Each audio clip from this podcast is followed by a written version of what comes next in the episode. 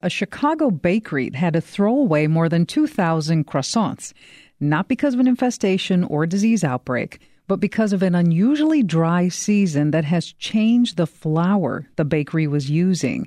Aimee Levitt reported on this incident for Eater Chicago and about how climate change is making its way into bakeries. She joins us now to talk more about this. Aimee, welcome.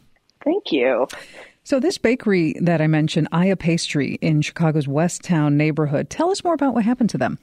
Well, they were making their wholesale order of croissants last summer, and uh, the dough started behaving very strangely. When you make croissants, you have to get the dough to encase a butter block, so it has to be very flexible. But in this case, the dough was cracking, so the butter was leaking out, which kind of fried the pastry. So it was hard instead of flaky and what you want in a croissant. Connect the dots for us. What did they find was the cause of those changes? They found out that the flour was unusually dry. Aya Fukai is the owner of Aya Pastry. I called up the miller, and he told them that it was the driest flour he'd ever seen.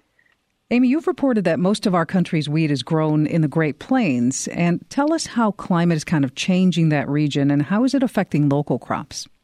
Well, winter and spring is getting wetter and warmer, and the summers are getting hotter and drier, which means that the growing season it's getting shorter and then the area where you can grow the wheat where it's viable it's being pushed northward so there is less space to grow the wheat. And for your story, you actually talked to an expert at Washington State University's Bread Lab. What a wonderful place to work. And uh, they yes. said there's a lot more change actually to come. What did he say? He said the chaos is here to stay and that bakers have to start paying closer attention to what's going on with their flour. Central Milling, where Aya got her flour, they provide spec sheets so it describes all the properties of the flour with numbers and hard data and stuff like that. And tell us a little bit more specifically about the bakers that you talked to. How are they adjusting? How are they dealing with all these fluctuations in this really critical basic element, flour? It's very hard. Aya said that her entire staff, they just went through the whole process of how they make croissants. They spent a week doing it, like looking at every single little step before they finally pinpointed what was wrong. And they figured out that they had to add more water and that they ended up using a lower gluten flour so it would be easier to work with. Another baker I talked to was Greg Wade of Publican Quality Bread, also in West Town. And he keeps a spreadsheet of uh, his spec sheets.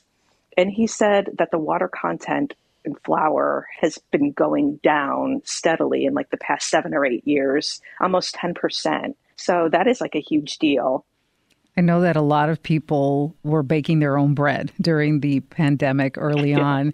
And, you know, home bakers are listening to this going, wait a minute, if I like to bake bread or pastries at home, what am I going to notice changing here? Is there anything we need to worry about if we're baking at home? Not so much. I mean, like in the broad sense, yes, climate change is terrible and you're going to have to worry. But when you bake bread at home, you generally add water and flour, you adjust as you go. The problem with making croissants is that it's so precise. You cannot add water afterwards because it'll ruin the dough. But when you're making bread at home, you probably won't notice. You're also making a far smaller quantity than 240 croissants at once. Writer Aimee Levitt reported on climate change and bakeries for Eater Chicago. Aimee, thanks for joining us. It was great to talk to you. Thank you for having me.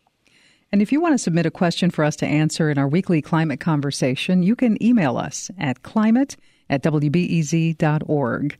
This is WBEZ.